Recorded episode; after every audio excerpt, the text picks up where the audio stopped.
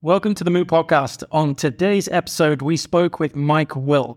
Mike is a photographer from the UK, currently visiting Bali on holiday, and he stopped in to say hello and have a chat. We talked a lot about the business side of photography, really how to make money and how to make a sustainable income at business through your brand and your style of photography. We talked a lot about networking skills, marketing skills, just general business acumen uh, when it comes to photography and the creative industry. I learned a lot. I hope you do too. Uh, let me know what you think, and I hope you enjoy the chat.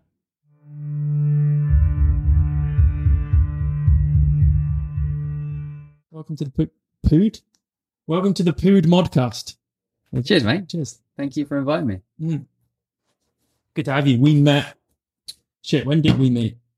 When you came to Bali last. That was last yes, year, right? It would have been, yeah. Uh, so that was what June, July. You came was- out here for for work. Uh, just three weeks to kind of get away from the UK, and I was working on a ton of different projects. And one of the places that I really wanted to come to was Bali, and it had been on my list for a while. And then I had friends that were over here um, traveling, and then I was in New York previously. Met Jonas and George, who are now obviously close friends. Um, and I was speaking to them for a while online, and it's just like one of those things where everything just lined up really nicely. And then, yeah, booked flights pretty much after uh, straight after New York, and then came out here.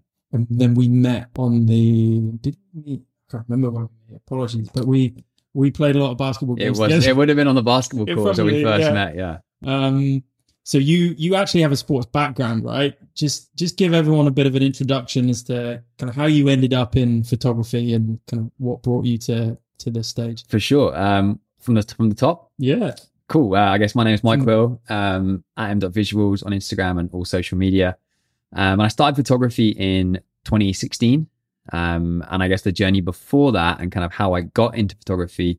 Um, I wasn't really academic, didn't like school, really struggled. And from there, sport obviously was a big outlet for me. Um, and that was what I just loved doing. I played all sports growing up and then fell into ice hockey of all sports to play in the UK, um, which was really fun. Like it was a really, really um, great way for me to just kind of progress, I guess, as a as a human, um, and learning everything from teamwork to you know dedication, um, all those things that just get you through in in I guess a get you through in life where it's just hard work, really. Yeah. Do you know what I mean? It's not just something that you can just get given. You can't ever just go and win. You have to constantly battle, push. Um, what So- age was this? I started when I was 15, so pretty old, Wow. but had played all sports growing up. So it was kind of like something that, you know, played football, rugby, table tennis, athletics, you name it. I'd, I'd probably played it for a while.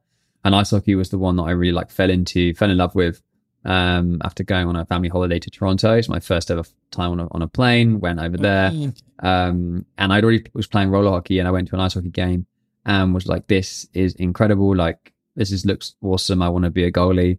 And, uh, yeah, it was, it was pretty cool. I actually ended up the first ever game I went to. I then ended up meeting the goalie that I saw play. He was sitting next to me in a store. We were both coaching at the same hockey school. Um, he was like a veteran guy playing the NHL and I was on the rise coming through the junior ranks. And then I told him the story that he was the first ever goalie I saw, and he was the reason I became an ice hockey goalie. That's And cool. um, yeah, but anyways, obviously, so then progressed through, played ten years of pro, um, all around the world, um, but mainly in the UK and the pro league over there. Um, and then retired in 2020, but had already started my photography journey, um, and that kind of had kickstarted and already had kind of my businesses set up and had everything in place for when I did retire. Was kind of, I guess, my hand was was forced when I did retire because of COVID, and it was 2020, and the season finished two months early, so didn't necessarily retire on my terms, but retired in a, in a very good position, and um, yeah, was was happy to do so and move on to the next chapter. So where did photography fit in? So you you, you was how did you find it basically? Yeah, You started while you were still playing ice hockey Yeah, professionally. and exactly. then- Yeah. So how you know tell us about that journey of you know picking up a camera essentially. Yeah. So I had like an old point and shoot from a holiday. Um, and then I was playing in Cardiff at the time. There was a lot of pressure to win all the time. We were the best team in the league. Um, so it was just kind of a creative outlet, I guess, a way to get away from kind of the, the constant demands of of winning. Um, and from there, I then didn't sign back in Cardiff and moved to Guild. Got I got signed in Guildford, which is a team closer to London. Um, and I was starting photography then, and I was kind of like just going out and shooting, and and that was something that was just really enjoyable. And as much of it was about the the photos, it was also quite a fun social thing. Um, and then moved to London, and obviously then when I got to London, I was uh, kind of reaching out to people and being like, hey, you know, want to go shoot? And at the time, it wasn't really something that people did. Like Instagram was was on the rise, but it wasn't as common for just people to connect on Instagram and say, hey man, love your work. Let's you know, let's go shoot next time you're in London or next time you're in Bali, whatever it might be. Um, so that was something that that I realized when I was um, then in the US that summer. I was in LA and I met tons of amazing photographers, and everyone was so friendly, so open. This community was absolutely insane. Um, and that was where also the birth of then UK Shooters came about, which is the photography community, which I'm sure we'll touch we'll on in a little bit. yeah.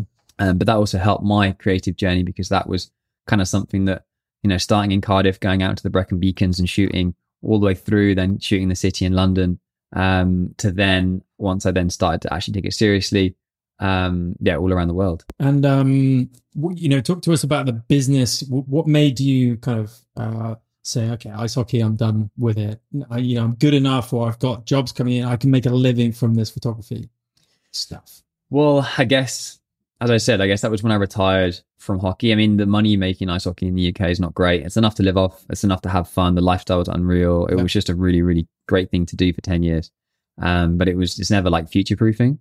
Um, and then photography, I realized was future proofing quite early on. There was a client that, um, I went to a meeting. I was a bit hungover in the morning. We just, I think we just got knocked out of a championship and it was like the last like time we were together as a team but I had this meeting and I was like, I'm going to go. And I went and I pitched this idea in a calf in Guildford.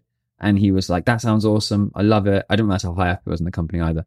And uh, he was like, yeah. And I, he was like, what do you want for it? And I was like, uh, uh, and I just threw a figure out that I thought was probably pretty good. And he looked at me and was like, yeah, that's, that's cool. Um, we'll double it. What? and I was like, what? And he's like, yeah. He's like, we'll double it. And then I realized now looking back at it that he got an incredible deal still. Yeah. But he then offered me like not mentoring, but was like, if you have any questions for any brand, please come to me. Like you have an incredible thing that you're you're doing and you have all these ideas and you're very talented. So I just would rather you get the fee you're worth. And I was like, all right, cool.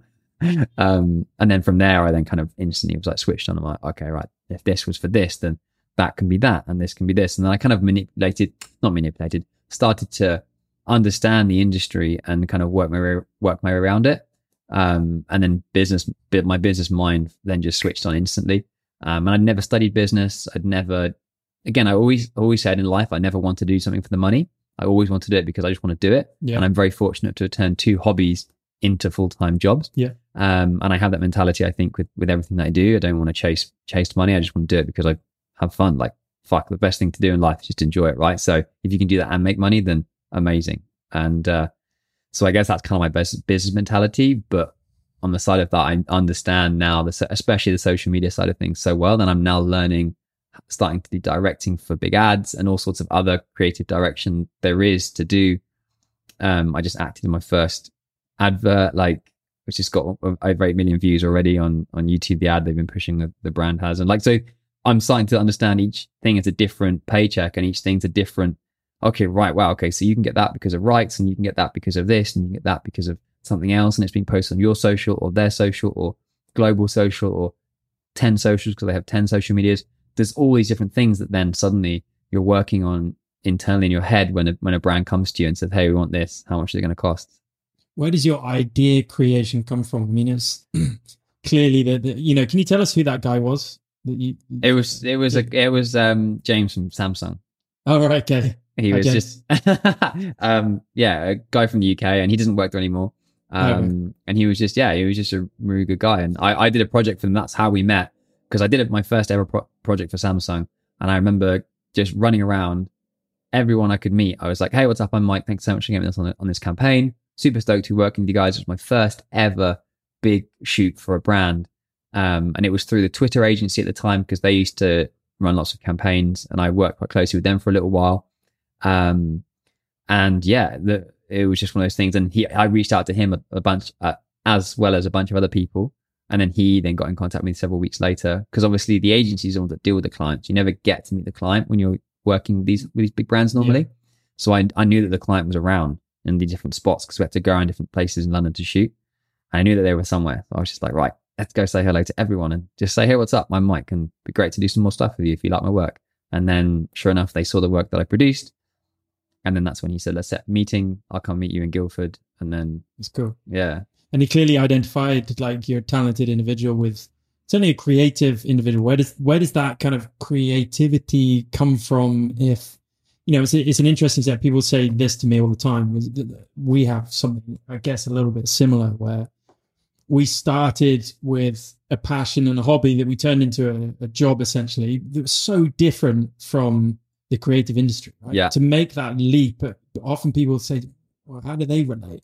Similar to, I guess, a sport and photography, or, you know, they're, they're not necessarily the most, sport isn't necessarily the most creative industry, even though it is, of course, but they, they don't really go hand in hand. So did you have that from a young age that kind of that creativity spark or you know did photography kind of allow that to to come out or a bit of both Um, I think I had it from a young age. Yeah. Um, I went to an alternative education school um, from when I was very young to just before you do your GCSEs in the UK. So high school, whatever it would be in the US or wherever around, around the world. Yeah. Um, and it was very art based. Um, and everything was very art. And I was never, but everyone there was so incredibly talented. And I didn't see that when I was a kid, obviously. I was just like, everyone was very good. And I didn't think I was very good. But I think that gave me like an understanding of, of, of art as a whole. Um, and then from there, uh, I did my GCSEs and I did very well in art. And my art teacher was like, "You should go to art college." And but at the time, there was not really that many opportunities. I was like, "Well, where is I going to go after that?" And I was obviously at the time pushing heavily in sport and ice hockey and and all other sports. I just loved working out, being in shape. Like that was a huge part of my life. So with the idea of that, I knew I could get paid to play a sport. Didn't know I could get paid to be a photographer or an artist or whatever it might be within the creative space. Um, so I went down the sport route, um, pushed heavily within that. Um, and then, yeah, it was a, it was kind of one of those things that came, came full cycle, I guess. Uh, and it was just suddenly then I was, I picked up a camera and was like, oh, this is cool. And I'd never edited before, but I, I, I don't guess, I know because of the previous experiences in school, I understood colors, for instance. I understood everything about color. So I Mhm. could manipulate it so well. I'd never edited in, in Lightroom, but I literally went into it and was like, oh, okay, this does this, does it, da, da, da, da, picked it up quick and picked it up quick and was like, never had any experience in editing software at all. But the colors, I just knew what was going to change. If I changed this to this to this to this to this, I knew how they would, you know, work with each other because we used to do lots of drawing and you ha- we ha- had to use, and I'm going to, I've forgotten what they are, but maybe the, how many base colors are there? but you mean primary colors Primary or colors, sorry, yeah. three right Three or four, whatever it is. Let's say it's three. Fucking hell. Does anyone know? Spot, cut this bit Okay. and I had to use the primary colors, and you'd have to use the primary colors to then paint anything else. So any colors It's you gonna wanted. red Okay. green red green blue yellow I don't know. Red. what are the primary colors uh I said primary colors because of let's look here. Wikipedia. Sorry, mate. This is, No, no, no, no. It's otherwise I'll important. be It's thinking about it the whole fucking time. I just remember that as a kid having to only use primary colors. You couldn't use anything else. So and there was no blacks. There was no. There was nothing. Yeah, So like, it was a very colorful environment. Why is it not coming up with? Yeah, because you have the What are the primary red, green, and colours? blue, and then you have. See, I I've thought not it was red. I thought yellow was No, I don't. one of them. No, Oh, because hang on. yellow's. According to Wikipedia, Yeah, it is. a set of primary colors or primary colors consists of colorants or colored lights that can be mixed in varying amounts to produce a gamut of colors. But the so it's Oh. so it's red, blue, and yellow. It is red. Yeah, because yellow and blue makes green. Oh yeah. Yellow and yellow and or- yellow and red makes orange. Red and blue makes purple. Yeah, red. So I had no, to mix red, all blue, these. and yellow. Yeah, red, blue, and yellow. Yeah, Oh, okay. yeah. So I Oh, have yeah, yeah, to. 'cause so you'd only get those, and I'd have to mix them together to then get the oranges I wanted, or the What whatever it was. confused me was RGB, red, green, Okay. and red, green, and blue, which is like the photography you know, go-to space. Yeah. CMYK, right? Hopefully that cut that There down. It wasn't cut. too long. we know. Ask me again, and we'll fucking nail it. Primary colors. What are they? What red, blue. What are they? red, blue, and yellow. Red, blue, yeah. But anyway, carry on. Sorry. Yeah, Uh, that so that that was in school, yeah, and that was in school, and then and then at college in the UK before I moved to the to Canada to play hockey, I um, studied photography, but it was film. So did one year of AS, like didn't think anything because I went to the art there and I didn't like the art teacher. It was very much like I'd gone from being able to do whatever I wanted at school to then going being technically an adult and then going there and then basically being given a drawing book and be like, this is your art for the year. And I was like, I'm not doing this. Like, so I didn't do that. But the but the photography teacher randomly was like, I think you do well at photography. Come into one of my, my classes and then we'll, we'll Ah, switch okay, so up. it all started from there. so then yeah, Cool, so really. yeah, so I probably owe her one for the Yeah. for just bringing me into that. And did, so that was just only one year. That was AS and AS level. Um, and then yeah, then things progressed. uh, AS level for non-UK people watching this is what 17? Just yeah, 17, 16, 16, 17 probably, yeah. 17. 16, 17, 17, Yeah. 18, yeah, 17, 18. it's- Hey, 17, 18, 18. Because I, 18. I was partying, yeah, so yeah. Um, and then I moved to the moved to the US and Canada when I was 18, 19, like end of my 18, 19. and that's where you. So you did ice hockey for how long out there? Oh no, you so I came back did. to no, no. So I did. Yeah. So I then moved to Canada when I was uh, 18, um, and then 19 was Canada, 20 was Canada, 21 was the US, 22 was the US, and then I turned pro when I was 23. Um, and I did 10 years uh, pro. So Ten years. mm, Cool. yeah, it was good. Did you do well? Good role. I was all right. I was a I was a backup goalie, so I kind of was was second there, but it was it was a, a hard position to to kind of for a lot of my career. I was second. I then was first for for a year and a half when I then going up, and then my last three years were like went from being the first goalie to the second goalie to the third goalie. So it was quite a good way of tailing off my career. Um, but at the same time, my photography was then Yeah. on the rise. But uh, yeah, I mean, I, I represented GB in the World Championships, and you know, I had like I had a very good career for someone that started at 15, and and I kind of made a career of of someone just worked hard, um, was always there for the team, like was always about like helping the boys out and just getting shit done. So um, I think I had that mentality through it, and I matured through the years. And I think the older I got, the more I understood the role and the important parts that I could then bring to the team. And I think that's why, especially when I was in Guildford, my last four years, why I did so well there in terms of like being able to then go on a trip to Bahrain and work for the tourism board on Monday to Friday and come back Friday night and have a game Saturday, Sunday. And still the boys would be like super excited to hear the stories and like no jealousy at all. And, you know, I hadn't had to, I didn't have to skate all day like they didn't go to the gym and have workouts. And they understood that my next thing in life was going to be photography and they supported that versus if I'd been on other teams, I don't know if they would have done the same thing.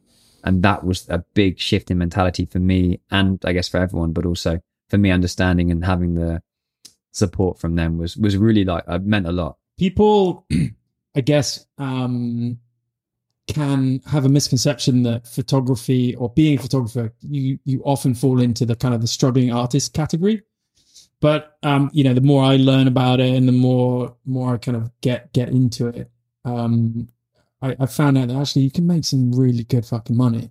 If you if you do well obviously you have to be good. I mean that that just that's that's taken as a given. But how did that surprise you as well? Or you know you're you're fairly open with kind of uh, you know prices what you charge for clients what other people charge for clients which i think we might get into later. But do you talk to a lot of people about you know potential of earnings in photography and and does that does that excite you has it moved you know over the last few years Uh, do you see much dilution there with people doing things for free and so prices might be adjusted accordingly or you know it's a whole maze i know we can That's a kind talk- massively layered Yeah, question. yeah, sorry. Um, no, no, not at all. answer all of that in 10 seconds. okay, so uh, where shall I start? Money. Back to the top. um you know because we you talked about your first job and being surprised at basically the reaction Yeah. I guess yeah, we're not struggling artists. Not at all, no, because the opportunity within the photography space is incredible, and that also includes obviously video work. Um, that includes assisting on. Do you do video work as well? Yeah, I do. Oh, yeah. Um, but that you know includes large scale productions where you're an assistant, where you might be a camera assistant, where you might be whatever it might be on those huge production sets. There's massive opportunity there. There's then huge opportunity within the social space, and then you break down the social space of you know Twitter, Instagram, TikTok, YouTube, and I'm sure there's more out there that potentially can be monetized. I mean, you look at those alone, and and then you're thinking, okay, and then you've got brands internally, like within those social platforms, that all need content constantly, instantly churned out. We need this, this, this, this, and this. So if you're good at one of those things, you can, you know, make a great career out of that. If you're good at two of those things, you can make an incredible career. If you're good at multiple parts of those things, you can have so many different avenues of income coming in as a creator, as a photographer, videographer, whatever you want to call it. Um, so yeah, the opportunities are, and I think everyone says, oh, it's so saturated now because of social media, because everyone wants to be a, uh, an influencer or whatever it might be. Um, not at all. Like, if anything, it just gives more opportunity because more brands need to have constant content being being produced. Because if if they're not on top of the search when someone goes on TikTok and says best things to do in Bali, and they're not one of the things that best sorry best coffee shops in Bali, whatever it might be. If they're not one of, in on there constantly posting content, they're going to be seen. Someone else is going to be ahead of them, and so a different coffee shop is going to be the one that they see, and therefore they're going to go to that coffee shop. So the the way that people are searching, I think, is is changing quite dramatically. And for brands, I see that as a huge thing for them to have to constantly be be on social as well. And then you've got your own social media. If you're you know wanting to do your own socials, post constantly on those socials, that's another income avenue because you can constantly be getting paid by brands to promote them. Um, and then there's a traditional way as well, where you know maybe you're using um, those images and sending them to newspapers, or you're doing I don't know a huge amount about huge amount about this, but um, you know working with stock or stock websites or other things that are kind of out mm-hmm. there as mm-hmm. well. There are so many ways. Maybe you're selling prints. Maybe you're doing the classic. Um, I have friends that make a fortune off um, calendars. Yeah. Every year, yeah. they just make a fortune because they have an incredible merch. made. Yeah, merch. Like there's so much out there, and like I don't even feel I've got to the to anywhere near the tip of the iceberg. And like there's there's there's like there's so much to to do and learn and see, and um, everyone you speak to has a different story and and everyone has a different way of, of making income. Um, podcasting, it can you know these can turn into incredible. Subscribe, subscribe right now. These can turn into incredible, um, you know, revenue streams. So like, it's just nuts. Yeah, and and going back to what you said um, originally, which which I am a massive believer in as well, is if you if you stick to doing what you love, and so you don't divert from the path, even I, I understand you have to you have to make money you have to survive you have to live essentially. So you're going to take jobs certainly in the beginning that you may not really want to do or don't really appeal to your style or or underpaid or whatever. Or you mentioned whatever, the underpaying thing. whatever it is whatever it is. But as long as you, your core foundation is just doing what you love whether that is podcasting youtube whether it's everything into social media whether it's um, like you said, or the, the merch or networking or doing just brand brand deals or your own personal work and then selling them NFTs. yeah, NFTs, Web three. We haven't even started to, into that yet. great new way for artists to.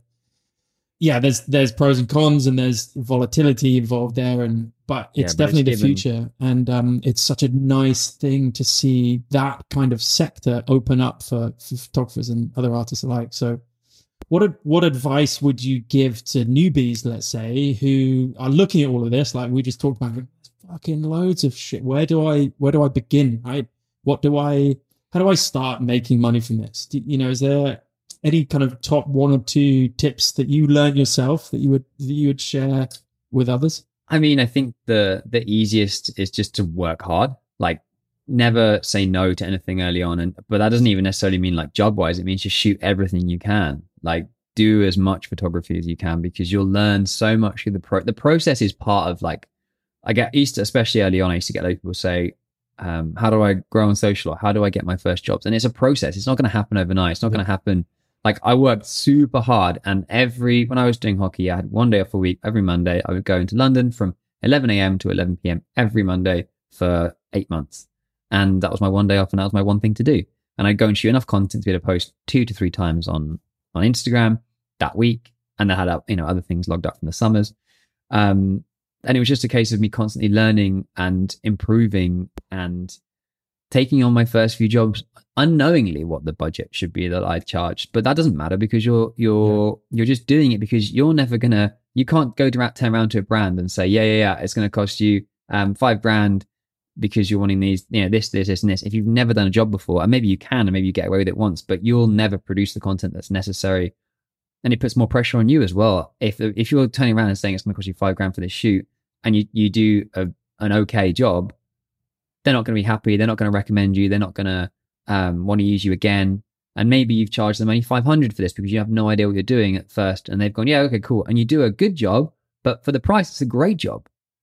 And then maybe, you know, okay, you've, you've learned, you've improved. And then they go, oh, that was actually really, really good value because we've got two really amazing images, even though they sent across 50 or 25, whatever it was for the price.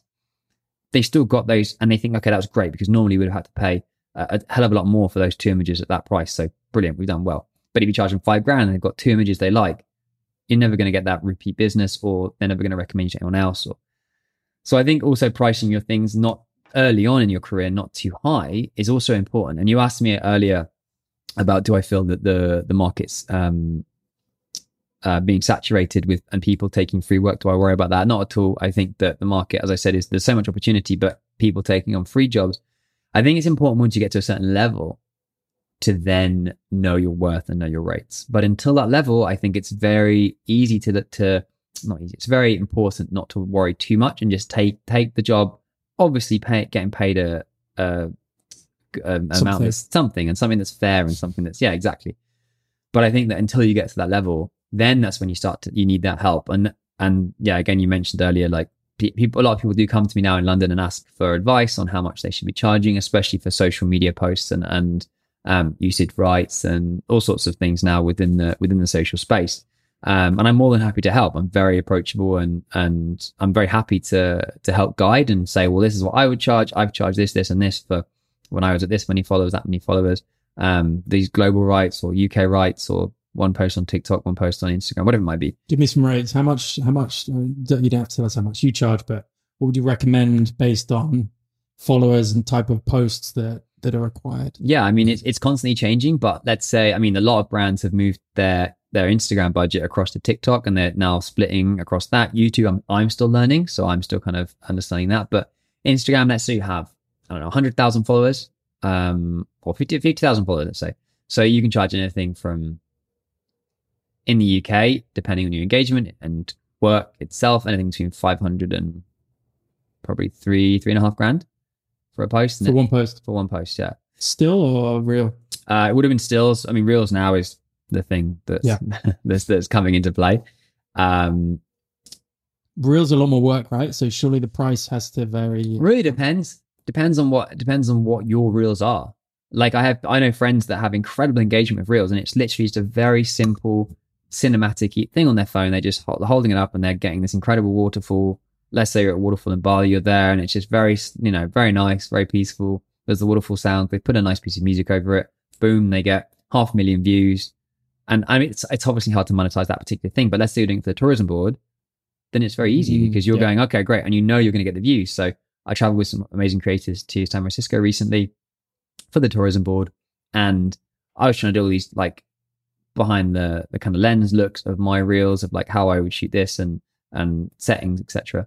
And they're going and doing this incredible, very simple, holding it up in Yosemite and it's done. And then they're getting incredible views for it. So, you know, it's very good value for a brand to do that. And it's very simple. However, if you're doing like crazy transitions and like, you know, Yeah. whoosh, whoosh, whatever, and, and sound Whoosh, effects, whoosh. and you're getting all these crazy transitions and, and sound effects and whatever, and you're having someone come in to do it for you, then yeah, the fee is going to be bumped up. But as soon as you get to 100k, you can be charging anything from a grand to like five grand. I, th- I think, and then 200 obviously plus. You're looking at two to 10, and then etc. etc. I think the most I ever got paid on a on a one post on Instagram, probably about a year and a half ago, seven and a half grand.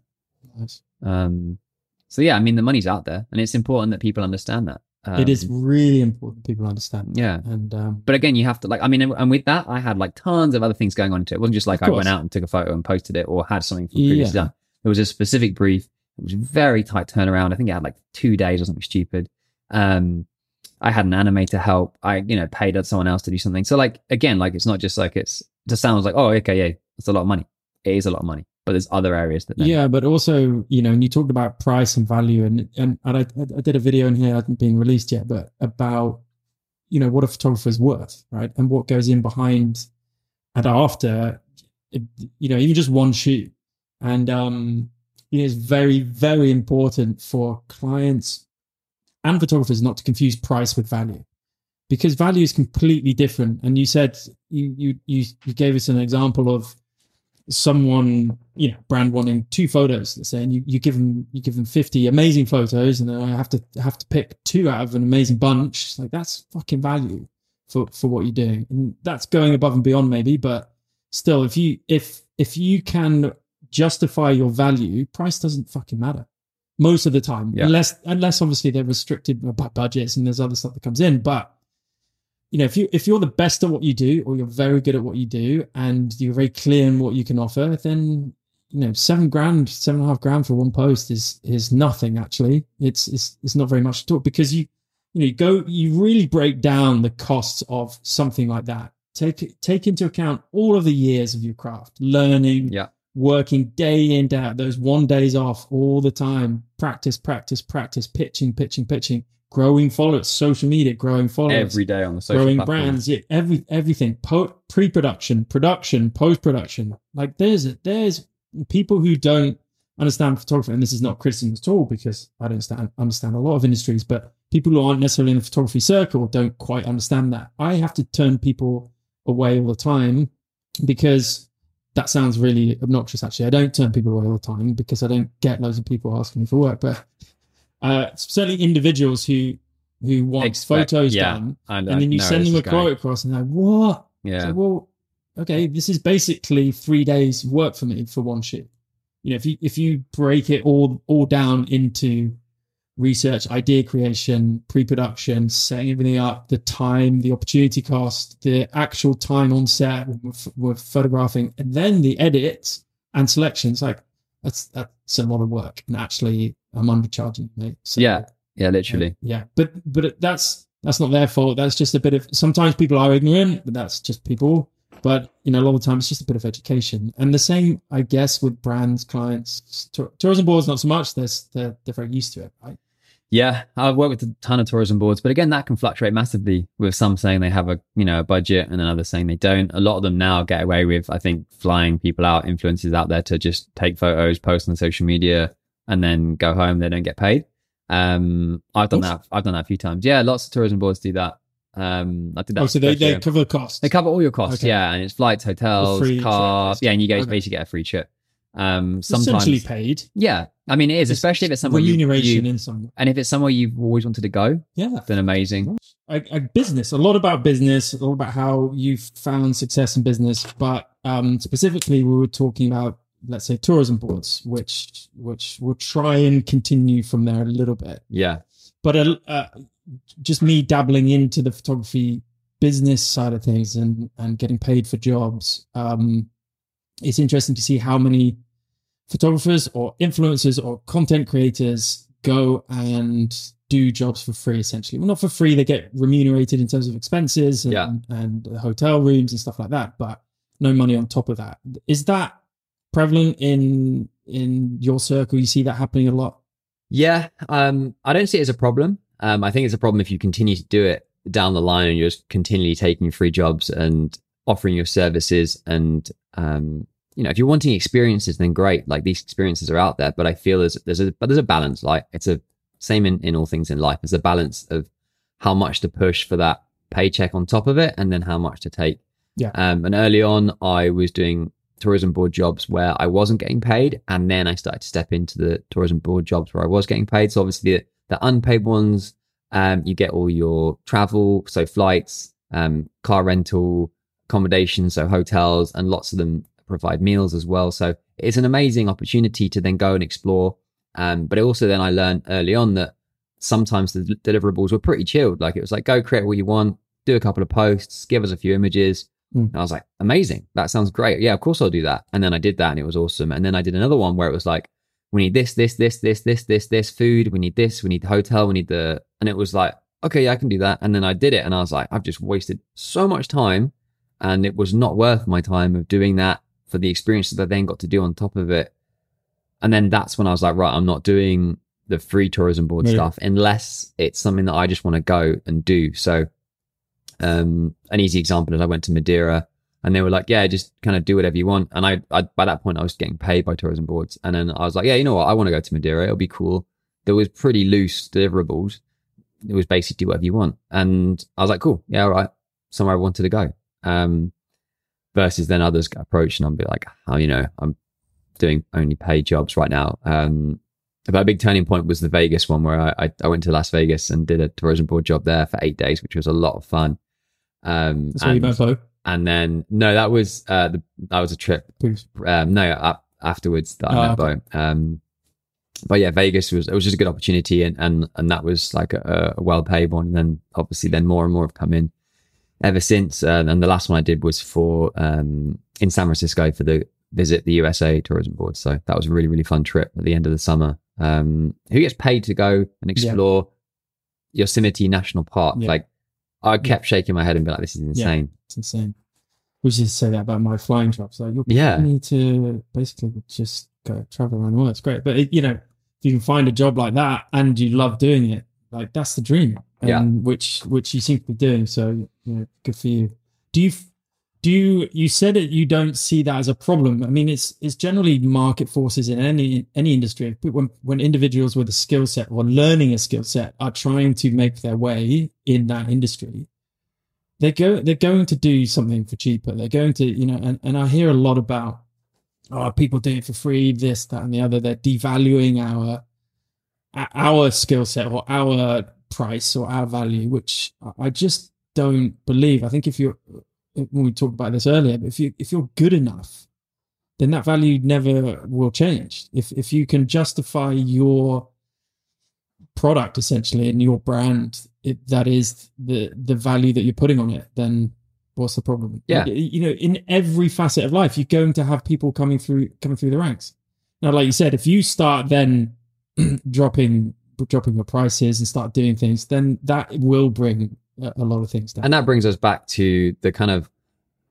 asking someone that has been there about rates and asking what they should be aspiring to. And when they have, if it's, for instance, the collabing with hotels things, like when do you start asking for money? Uh, how many followers? Uh, what kind of uh, deliverables is acceptable? And that's where I do feel that, excuse me, lots of people don't know because there's no real like, it's, we're in the Wild West in a way because it's still such a, a young industry where like there is so many there's so many volatile things and you know that that's even 10 times 50 million in in web 3 um but obviously in in the real world where we're, we're living in right now with social media the the kind of the way that your pricing is is set for things like that is there's no like book on this is how it should be. So um so yeah. how, how do people what would you say to people you know who, who don't know and who want to go and do things for hotels or tourism boards but don't you know want to get paid for it essentially? yeah What- re- what- reach out to others and Okay. and ask i mean i think it should be a, a an easy thing to but not easy i feel it should should be something open an open conversation with someone obviously that not someone completely random but if you're in the industry chances are you've met someone Yeah. or you're friends with someone that's also doing the same thing and don't just ask them out the blue but it's like it's about having that conversation preferably in person and you know you're, you're having a conversation about how you started off and if i'm speaking to someone that i looked up to early on in my career and i'm there and i'm having a coffee or i'm there on a shoot with them or they're at a conference or an event i'm at and you can just start the conversation about it and say hey listen i'm looking for some advice. Um, i would love to know about pricings and you don't have to tell me yours but you can just tell me a, a rough estimate of what maybe i should have for maybe okay so a hotel collab if i'm going to x country and i you know how much should i be charging a tourism board for?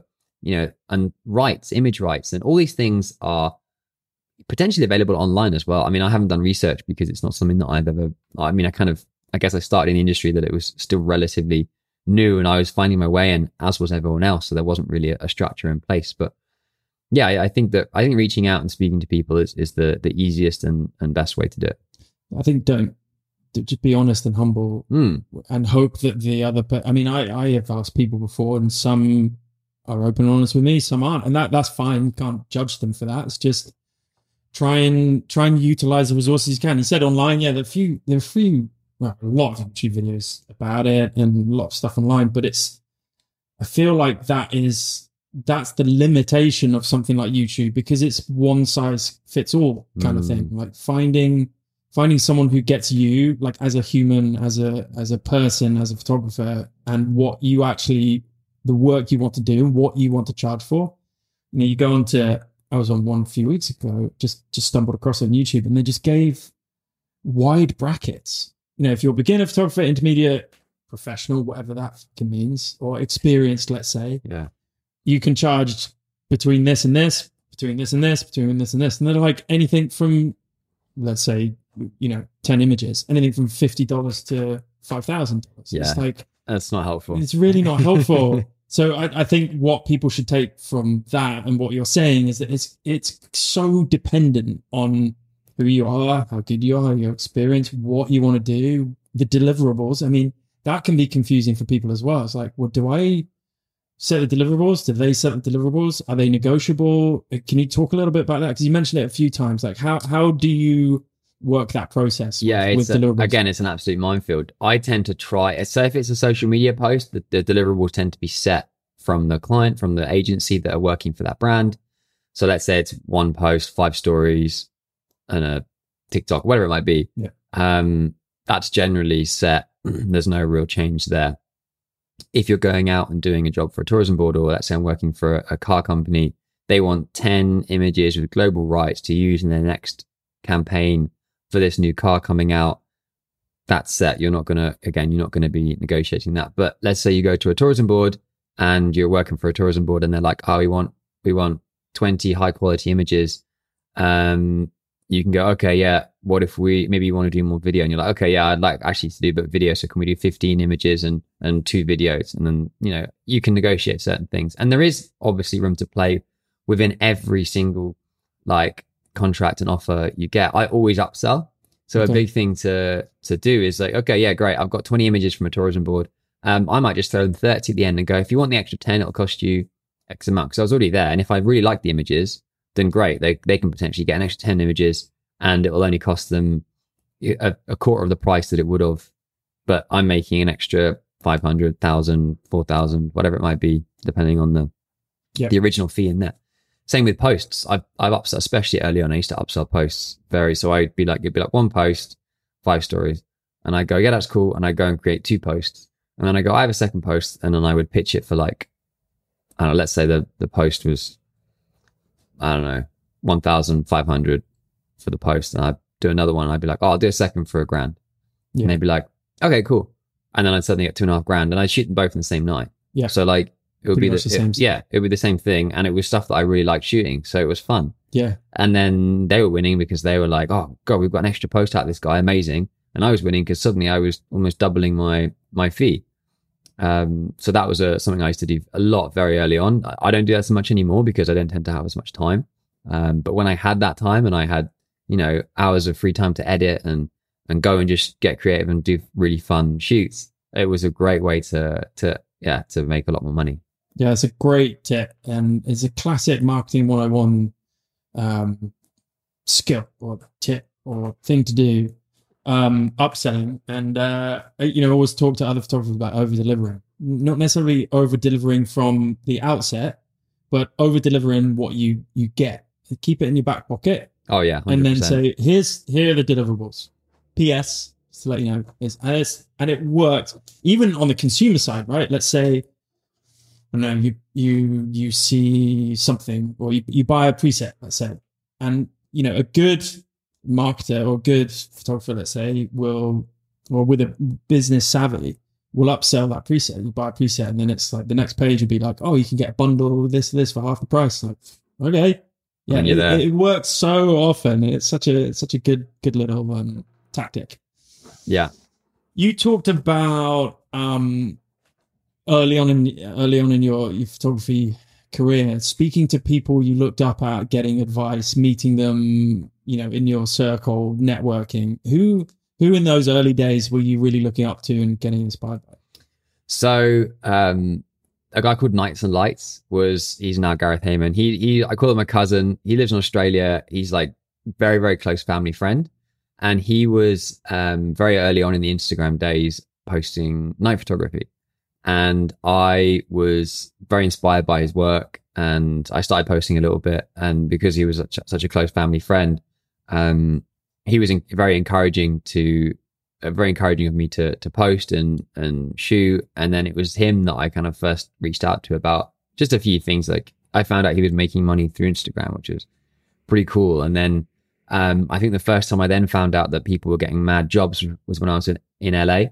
And that was very early on in my career. But that was just at an event, speaking to tons of different photographers at Mm. like a meetup. And I was like, wait, so you just got, you, you're, you're shooting for Linkin Park because of Instagram? And he was like, yeah, yeah, like it's because of my Instagram. Like they reached out and I was like, that's mad. And then someone else was like, yeah, I just got a job for Adidas because uh, of my Instagram. And they, at the time, it was like 20, 30K followers, which was a big thing. But in the UK, Yeah. there was no one with that. And in the US, there was people with 20 to maybe What year was this? 100K. 2016, Right. um, 2017, 2017, 2016, 2017. Um, and that's when I was like, whoa, you're getting paid to, to post on social media. You're getting jobs through social media. And that's when I suddenly was like, wow, okay, that's, that's crazy. Um, and then early on when I started getting jobs, I guess it was just like internally through with the friends I have, like, like so like the UK shooters team. Um, I didn't. I kind of was just going on on my own. I was just kind of like winging it and figuring out how much money brands had. And as I said earlier, like that one client, who's like, "Uh, we'll double what you just said." Yeah. And then I was like, oh, "Okay, right, okay. Well, if he said that, that means I can do that for this." And then you know, an agency would come with a fee, and you go, "Oh, it's going to cost you this," and they go, "Yeah, no worries." And suddenly I was like, "Okay, shit, I can double up what they're telling me every time." And then and then I started to understand that actually brands had way more money. And then I was kind of like just putting the, the puzzle pieces in place myself. Um, I guess on my own in a way, because as I said, like there wasn't really anyone else doing what I was doing at the time in the photography space. There's other people doing in the influencer space, but I think it was a time when brands were moving over to like people with high social followings in different industries, if that makes sense, Yep. and getting creators to create content versus influencers.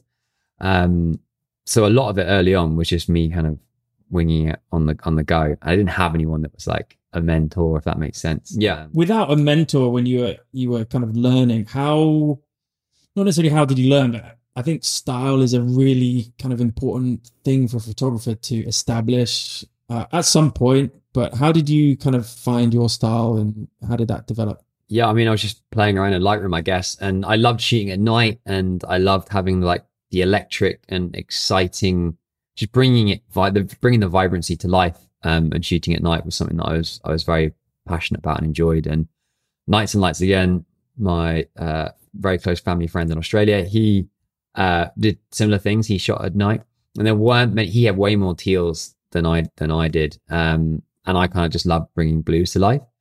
And from there, it wasn't something that lots of people were doing. And I think it, at the time it was very unique and no one really had the same style as me. It was quite a, I wanted something that was very different. I wanted something that I could go and shoot a portrait, go and shoot at night, go and shoot a landscape and tie it all in together. So I only had to have one page because at the time people were not really posting portrait next to a landscape, next to a cityscape, Mm. next to a night shot, next to a astro shot, next to whatever. And that was what I wanted to do. I just wanted to have everything on there. I wanted to have my portfolio on there. I wanted to learn everything. And the only way I could do that was with editing consistently in the same style. So I figured that out how to kind of just manipulate the colors really. Um, so it looked pretty consistent and looked pretty nice on my feed. Um, and that just came about, yeah, by, by me wanting to have my night photography be the standout pieces and then uh, having everything else kind of around that. Um, and then more and more and more people started to edit in a, in a similar way, which was not because of me by any means, but I mean, it was just something that became, people started shooting more at night. And obviously the more people were shooting, every area was, was more saturated, I guess, whether it was portrait, night, city, Mhm. landscape. Um, so then I was like, okay, right, I'll, I'll finally release a preset pack. So I did that like a year and a half ago. And, uh, yeah, people were asking me for years for my presets, like, can you, start, can you, can you, and I just never did it. I was like, yeah, yeah, I'll do it. And then I just didn't have, I didn't sit down for like a month, which is what I did for this, sit down for a month and tweak every single one to make them perfect and ready to be sold. Cause they were all very like, very loose and I'd go in and do adjustments every time and fiddle around with things and change things. And so I sat down for a month and I played around with them every day for a month and tweaked them. And then, and then, yeah, Where can people find the So- presets? Just on your uh, yeah, they're on my website, Yeah. mvisuals.net. Okay. They're in my link in bio on my Instagram at m.visuals. Um, yeah, thanks for that. And then, and in the We'll description. link or we'll link Yeah, it all anyway. But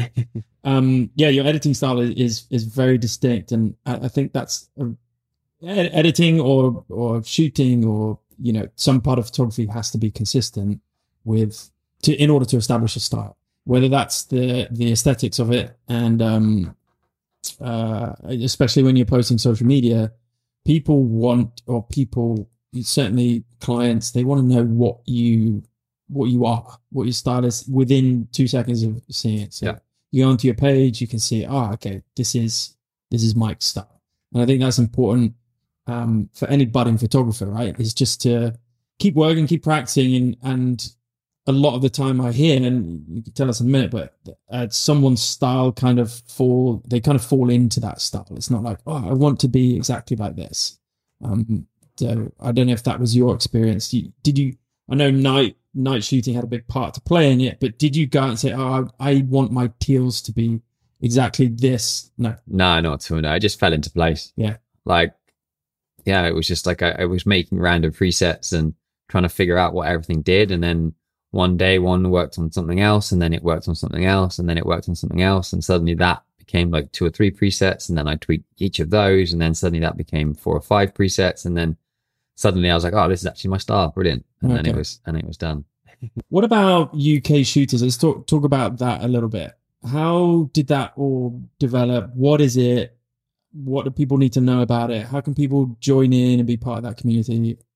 Tell us everything about UK shooters. so yeah, UK Shooters started in 2016. Um, for those of you that don't know what it is, um, it's an amazing community of photographers that get together and it's an opportunity to meet like-minded people, hang out, shoot content, network.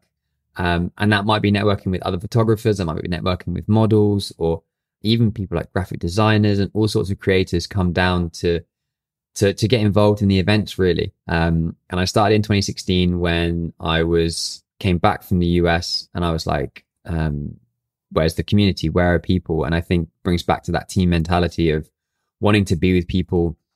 When I was shooting, I didn't really want to go out on my own. I always wanted to be with other people. And um, I guess that's also another big reason for the success is because that I had early on was because we were learning from each other so quickly. And a mistake that I would make, I would tell them, and a mistake they would make, they would tell me. And then that meant that none of us, we both wouldn't make that same mistake. And then every time you do that, and the more you open that circle, the the more opportunities you're you're getting because you're not making the mistakes that that drop you down. You're only having successes that that bring you up. Um, and yeah, so I was like reaching out to people on Instagram and like, hey, you want to shoot? And at the time, it was like messaging a weird from message message a guy on Instagram and meet up with them was like unheard of. Really, it was like, oh, okay, yeah, sure. And then so everyone I met up with was like, I've never done this before, but yeah, okay, let's go out and shoot. And then I started to grow that network within London. Um, hosted my first event in 2016 in September, and we had, I think we had like 400 and something followers on the page, and we had like 67 people show up. So I was like, this is insane. Like, can't believe we had so many people. Um, and a large part of that was because I was just networking and saying, hey, I'm running this event. I DM'd all my friends that I'd met and said, you know, want to come hang out, bring a friend. And we had like fire breathers and smoke grenades. And it was just like it was the same thing that I'd seen in LA basically um with the with the community out there with masked demons which was like this yeah crazy not Halloween but Halloween thing.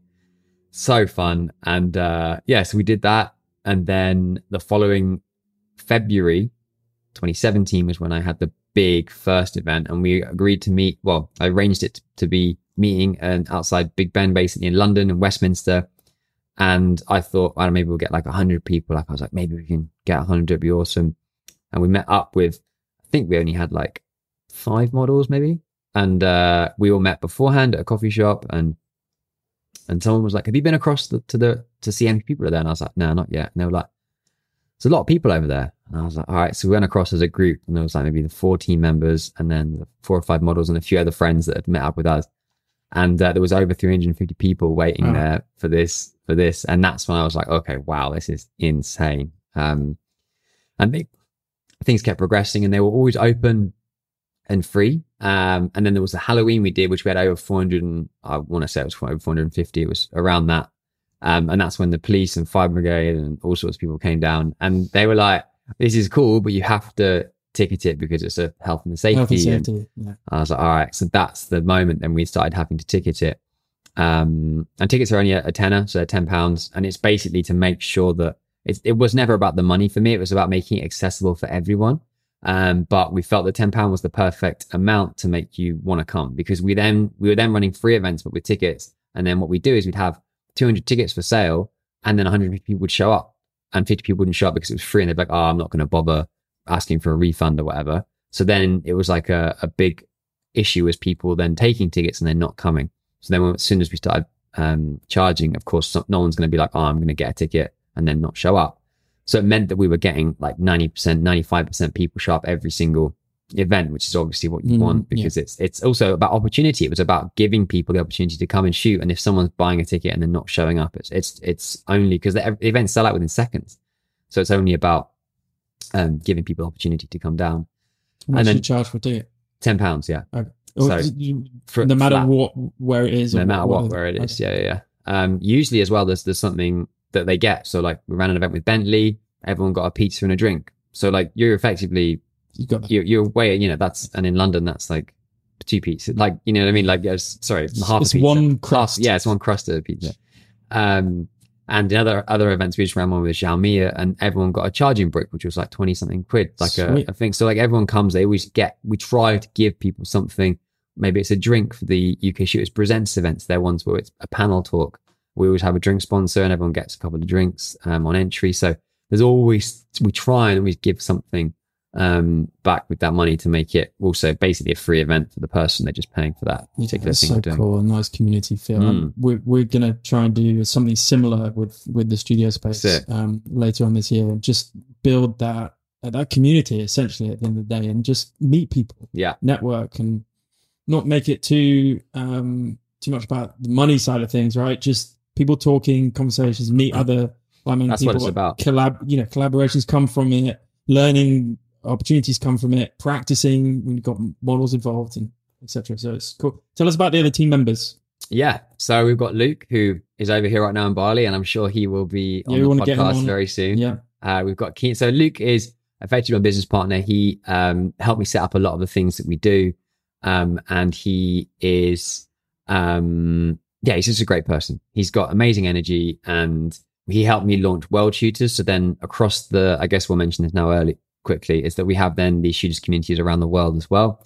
So he helped me early on. Once I'd set up UK shooters, he then was like, "Oh, what about this, that, and the other?" And then we kind of expanded things a little bit, and that's when World Shooters came into play as like the overall page, and then we have the US pages, and then Europe, and now we've got EU shooters as well as Dutch, as well as hopefully more and more keep expanding. Um, but it's you know hard it is with time. So we're, we're trying to build these communities across the world, but keeping everything consistent is tough. But um, yeah, so we have Luke, um, also amazing photographer and creator. Then we have Keenan, who is also in Bali. So again, really, really interesting. Maybe it would be great to get him on as well. Um, video, um, works with some incredible brands and has like a very, um, very, very great. His style of editing is is is on point, and every, every Yeah, time he's legit. done anything has, has been awesome. So, um, then jump, jump shots are pretty good as well.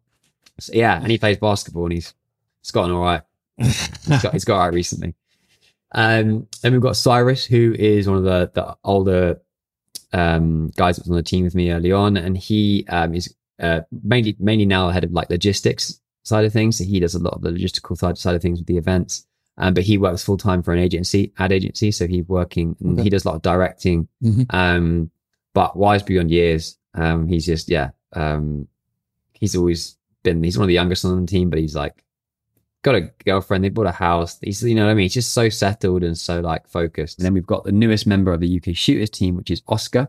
Um, very talented photographer. He started coming to the events, um, I think in 28, 28, 2019, maybe 2019, when he started photography. Like he literally came to an event and that's what started his photography career. And then he has so much energy and that youthfulness that kind of sometimes we're missing because Mm. we've been in the industry for a while. And I started going out and shooting with him and I was like, fuck, this guy is talented and he's also wise beyond years. And he What's was his Instagram? um, the visual life.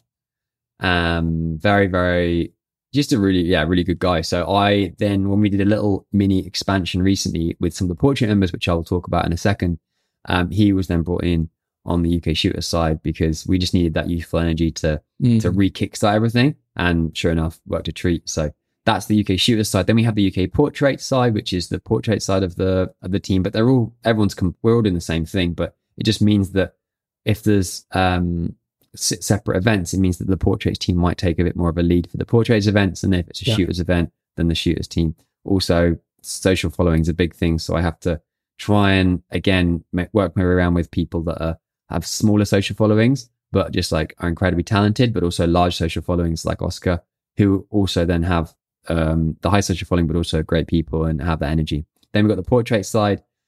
So we've got um, Taya, who's one of the newest members. So she's an incredibly talented videographer. She started doing a lot of our video work now.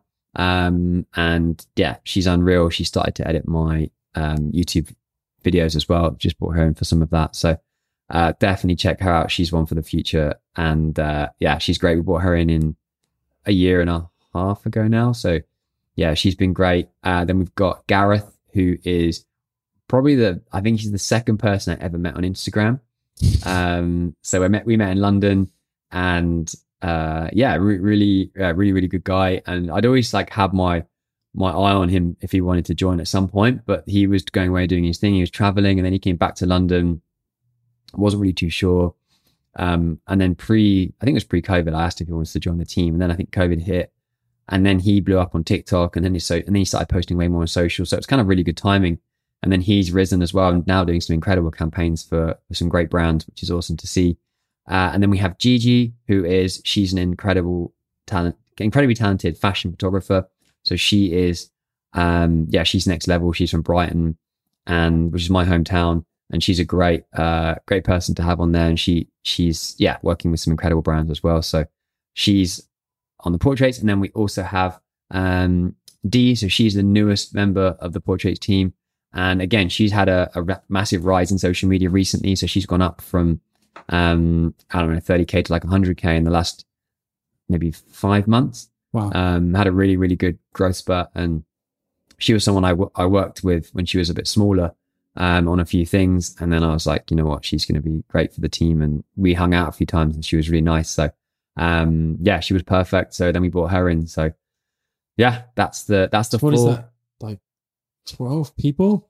So that is, uh, let me do the maths here. Five, six, seven, eight, eight. Plus, then we have some interns, which is 12. Okay. So how do they how do the non-UK events work with I guess everyone or the whole of that team is UK based? So that's all UK based, mainly London or the South Coast, mainly be, also because they have to be available to come to the events. We have to have meetings. We have to have all these things going on. And, you know, Gigi's in Brighton. It's only an hour and a bit away and she's in London for shoots all the time. Um, but then we do have, there's three interns. So we have Max, who's based in Birmingham, so slightly further north, but not too far. Um, and then we have Truman, who's based on the South Coast. So he comes up again, not too far. And then Arthur, who's based in London as well. So, um, again, we just put uh, a story up and saying, "Hey, we're looking for some for some summer interns," and then we had the the response was insane. We went through, and all of them are overqualified, so they're all helping out on much bigger things um, internally. Um, and now I'm I'm I'm still mani- figuring out how the team dynamic's going to work with them for the future, bringing them in for for a longer term thing. But Truman and Arthur. Truman, What are they like seventy five years old? Uh, yeah, Great names. Old school old school names. Love those names. Cool man, that's that's amazing. And how you have so many Instagram handles for shooters now. I I don't know which one is you and which one is yeah, either a rip off or or yeah. account that was Well, we need to get them verified, don't we? yeah. I mean, Well, yeah, that's, that's, isn't that this week? oh, I don't we're, know what's going we're recording this Instagram. at the end of February, 28th February. So I think, uh, yeah, I think Instagram are bringing out We'll see how quickly it does. like Yeah. Twitter and stuff. Um, you mentioned a few people blowing up on social media. Quickly, I don't want to. I don't want to talk too much social media, but you've obviously done very well on on your accounts. Uh, one or two tips or uh, advice you can give people, certainly photographers, is keep it photographers photography specific. Um, now in the in the social media world with reels, with TikTok, with YouTube Shorts, with stories, posts, still images, all the stuff that's available. Uh, give me some basic advice for people who are, let's say, five thousand followers, want to get to fifty. Consistency. Okay. consistency is is a massive key and that just rolls through everything so that's consistency of the work you're producing so making sure that the consistency of your posting so posting every day consistently um a, a similar theme so consistency of the theme you're doing so maybe your reels are i don't know all bts or maybe they're all just like very nice cinematic pieces or maybe they're color grade pieces or whatever they are. That obviously try different things, but if you have one that blows up and then you're going to get that audience in, you need to then work on that particular theme. Yeah. And consistently post that as well as other things if you want to. Um, and you can always break out of that, but you have to consistently be consistent with, with that. Um, I'd say play the game, the social media game, which is listen to what the, that particular platform is doing and do it because they're always going to give you tips on how you can grow. So early on, it was like when they introduced reels, it was very obvious that Instagram was going to push reels and not your photos. Mhm. So you have to unfortunately play that game. Yes, you might get lucky and just be able to post photos and still have good engagement, but I don't know. There's probably one person that can do that, and I don't really know anyone else. So realistically, you're in the masses. You're going to have to then play that game. So there was huge growth opportunity when Instagram was pushing reels, and they still are pushing reels, and there still is great, great opportunity. So um, listen to what the platform's saying. If they're suddenly promoting something new, then do it. Do it before anyone else. If they're adding new stickers to something, or adding now you can do music to stories to stories. I'm sorry, music to posts. I just Oh. I don't really like that feature, but uh, you can add a story to uh, sorry add music to posts is a feature that I just don't really think is necessary. But Instagram was doing it, and early on, the first day it happened, I noticed people were doing it, and their engagement was triple what it normally is Mm. because they're like, oh, we want people to see this. So it's it's being on trends early. Um, talking of trends, how do people? sorry, mate. How do people see those trends? well, you have to be on the platform. So you have to be watching, seeing what they're doing, see what the most successful photographers are doing in the space. Like follow people that have 500,000, 300,000, 200,000 followers and see what they're doing consistently because those those are the guys that that you, you you're looking up to, right? So those are the people that that then look what they're doing.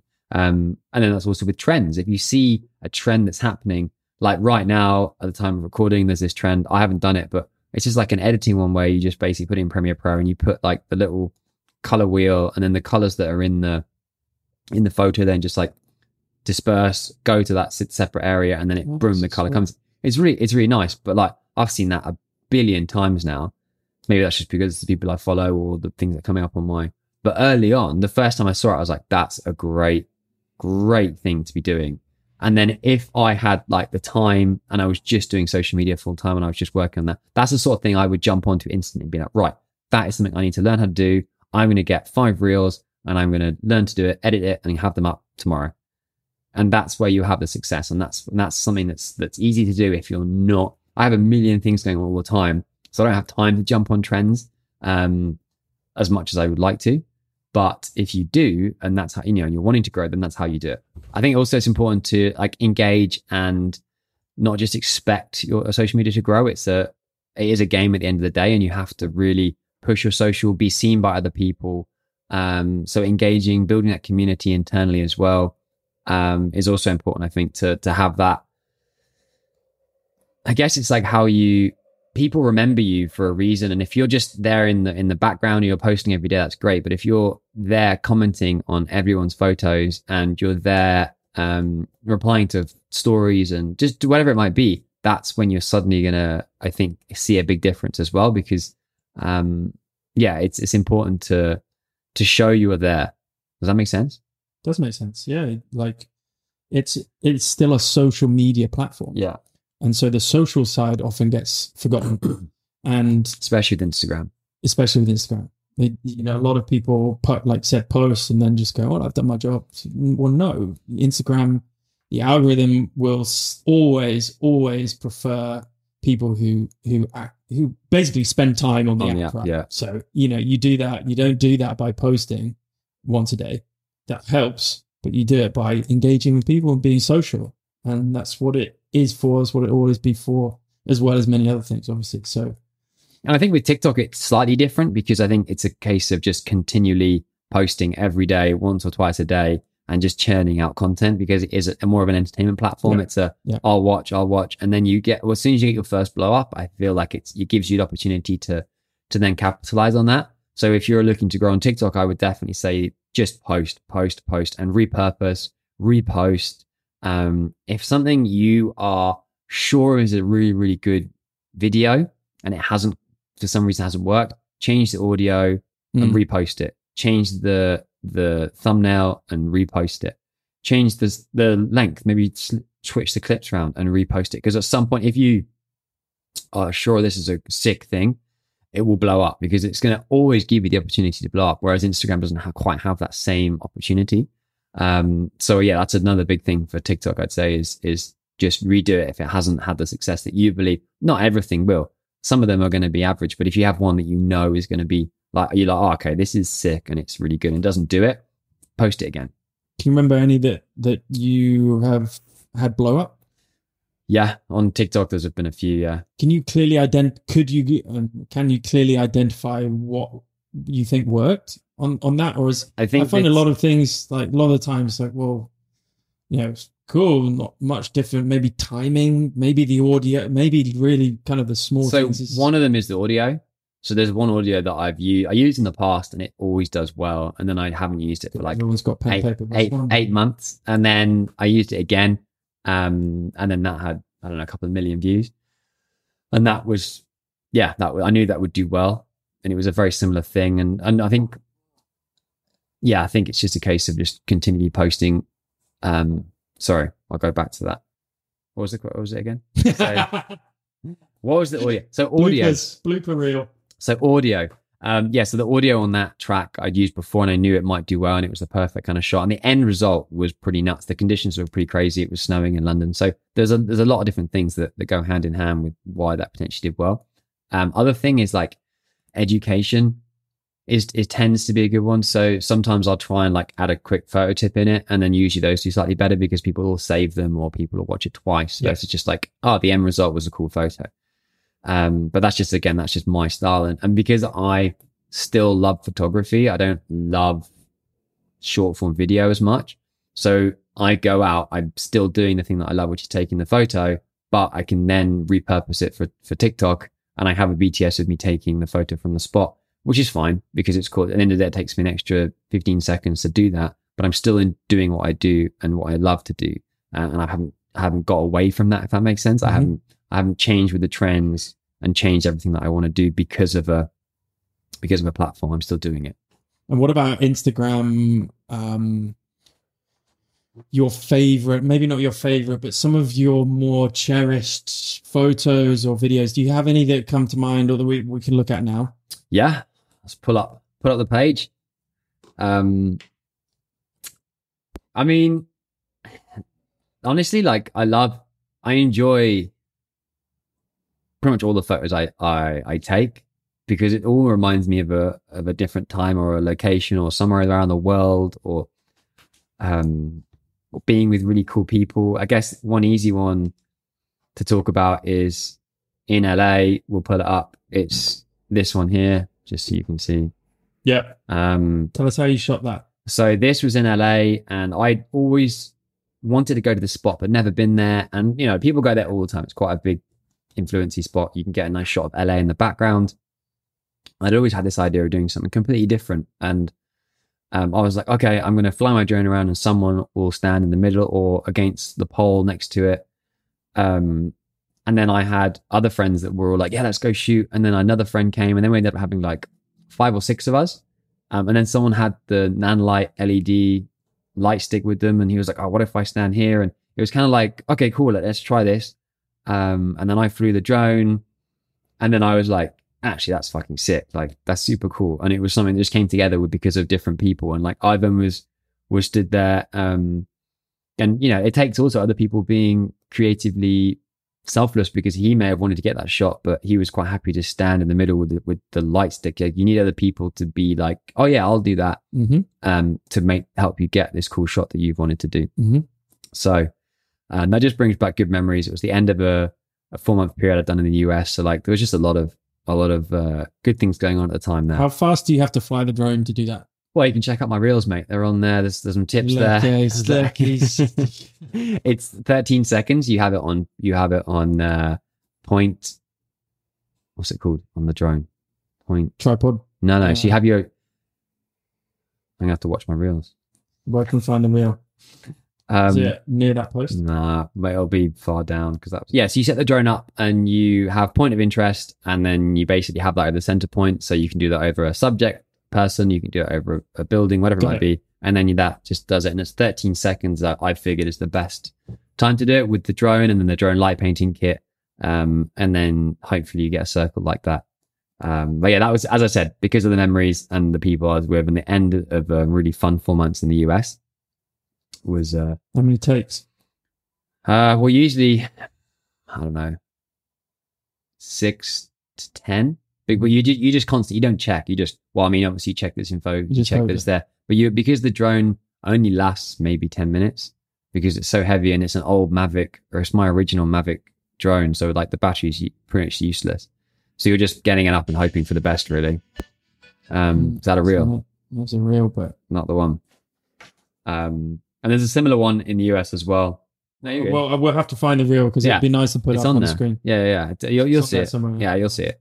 Um, and then similarly, the, the, the this this reel is probably almost a better one Oh to yeah, show. that's the one I just clicked on. Um, which uh, yeah, again, same thing. In the US, I'd seen this basketball court, and I was like, this would be amazing to have like a ring around it, like around the world. Like what a cool, uh, you know, relationship to or relation to basketball. And um, yeah, went out and shot that with Luke and Andrew and a couple other guys. And yeah, really, really just really fun to to go out and create something. And yeah, I, that's one of my favorites. There's, there's a shot of me with it, but also I think my favorite's one without me in it because it's just like super minimal, but Mm. also like the light is so unique of how it's lit up the the court at night and the sunset was pretty nice.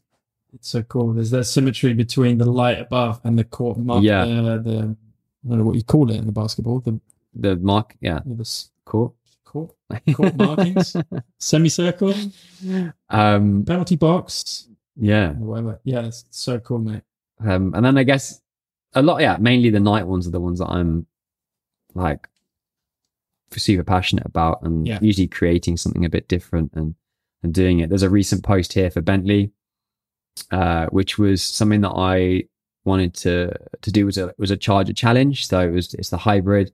Um, and I wanted to obviously electro, electrify the, the electric, what do you want to call it? Charging point into Yeah. the, into the Bentley and, uh, bring it to life at night with the with the bus blurs and that edit took me a long time And then i had a, had a, a a mate help me with the with the electric yeah yeah yeah but So again cool. super super fun just to do and, and get creative with and that Yeah. frame obviously with london as well um yeah I really love that um i mean pick up some that you what what have you what's eye catching on your end have you got anything that's uh Well, all of it, really.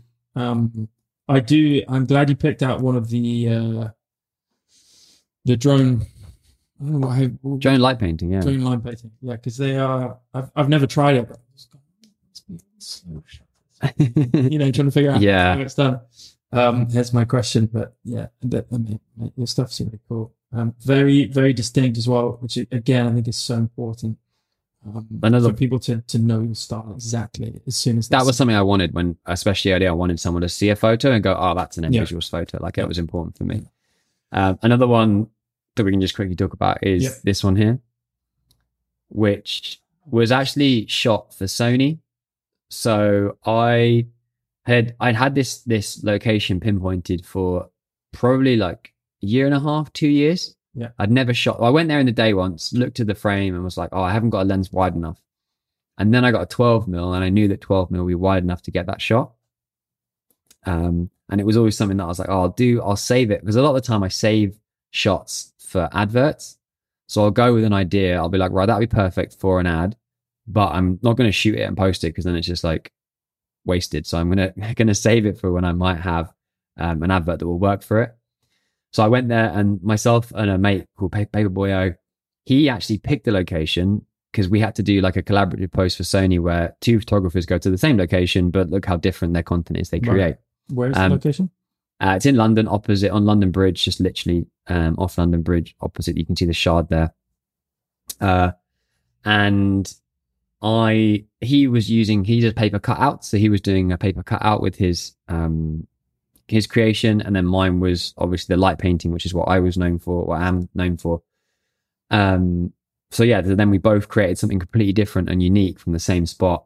Um, and then afterwards, I've probably seen, I don't know, over probably over a hundred people go and shoot that same thing now um, with different light painting or across the side or the stairs or someone um, sitting in the middle with with something or um, yeah. But it, it was it So was a cool. it was something that I yeah had had pin, pinned in my brain as something to use for so long, uh, and then finally got to use it for an ad that I was really really happy with with Sony and um, yeah, so it was really cool. So that's a really um, one of my favorite images. And then there's like there's tons of images I've never never posted. Like one of my favorites is my screensaver, which is from EDC in Vegas, which is a handheld long exposure of fireworks. Oh, cool. And like I just I've never that was with Bo um at the festival in Las There's Vegas. loads of stuff. And like yeah, like it's just like I will post it at some point, but it's such a special shot. Like I was shooting for the festival and it was a cool Yeah. thing. I also toured DJ. That's another big thing that I've done in the past. Um So, what does the future look like for Mike Will, and and will your style evolve? Will you change things up? Will you keep doing the same thing? What does the future look like? who knows?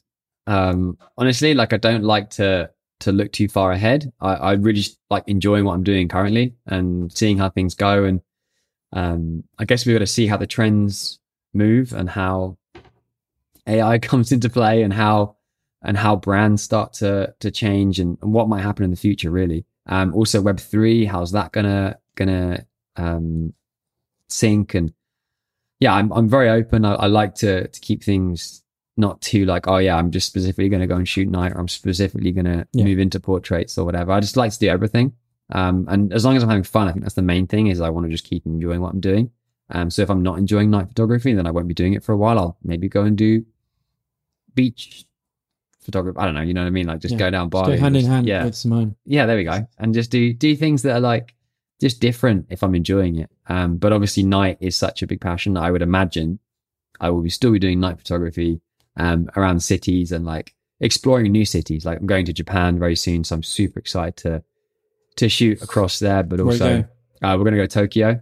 So, and then um other tbc locations but i'm pumped for tokyo. Uh and then cool and then other places across the world as well. Like there'll be other cities that i want to go to and other places. Um and we'll just keep seeing how that is. But obviously um having this i'm doing that with sony so having the support of of sony. So i've been a sony ambassador for four years now. Um so that's pretty cool. And i'm going to go and see the, the sony hq and um meet, meet people there. So that'll be that'll be good. Um but yeah for the future who knows? Just see what see what social's saying see what jobs are saying see what everything's saying. The only thing that i know i'll be still be doing is is still building community um with the shooters events and still um running as many events as possible there well, mate, I wish you all the best in the future, and um, just Thank remind you. everyone where where we can find you and your team and your your communities. Sure. Yeah. So um, UK shooters at uk.shooters um, if you're in the UK. Um, and then if, what at world.shooters um, has the rest of the teams as well. So I'm not going to list them all off, but there are 12 other communities around the world. So if you are looking to get into photography, uh, meet like minded people, go to some cool events, then definitely check them out. Um, and the website is worldshooters.com. Um, and then my personal socials are at m.visuals across all socials. Um, Twitter is at mvisuals because there's no dots, but yeah, at m.visuals um, across uh, TikTok, YouTube, Twitter, and Instagram.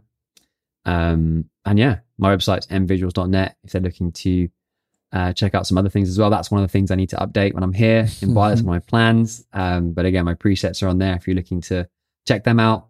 Um, but yeah, Come on. Well, um, I'm sure you'll keep adapting, evolving, and being at the forefront of of the business world and photography at least. And um, thanks for coming on. It's been an absolute pleasure to speak to you. Enjoy the rest of your time in Bali, thank you. and hopefully I'll be able to join you on some uh, some morning shoots. Absolutely. Some- It's been a pleasure. Thanks, Cheers, Matt. mate. Appreciate it. Cheers, buddy. Nice one.